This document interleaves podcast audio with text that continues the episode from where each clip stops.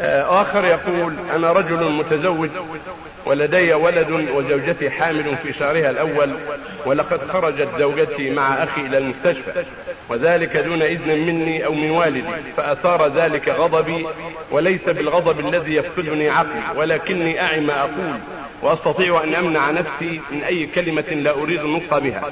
فحلفت على زوجتي بالطلاق بقصد التهديد لا بقصد الفراق لأنني سبق أن حلفت عليها بالله وفجرتني وكفرت عن حلفي فحلفت بالطلاق لعلها تنتهي عن مخالفتي.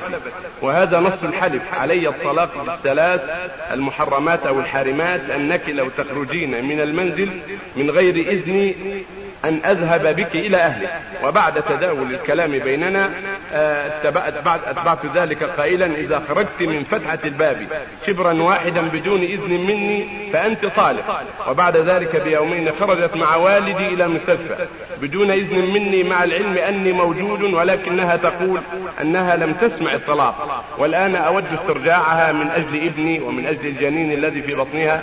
أفيدونا أفادكم الله أنني أقصد التهديد في كلام في كلا الحالتين. وإذا كانت حامل في الشهر الأول فمتى تنتهي؟ عدتها؟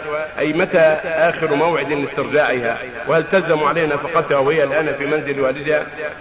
إذا كان الواقع هو ما ذكره السائل فإن هذا الكلام يكون حكم حكم اليمين لأن المقصود تهديدها وتخويفها وليس المقصود إيقاع الطلاق.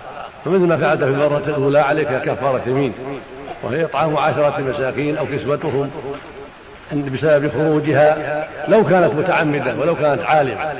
أما ما دامت لم تسمع الكلام فليس عليك شيء لأنها جاهلة أو ناس لو كانت فعلت ناسية كذلك. إن الله يقول ربنا لا تؤاخنا إن نسينا أو أخطأنا. وصح عن رسول الله صلى الله عليه وسلم قال قال الله قد فعلت. فلو خرجت جاهلة ما درت عن يمين ما سمعت أو ناسية فليس عليك كفارة.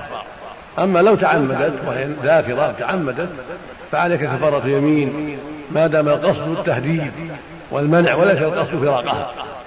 لعلك فهمت. نعم.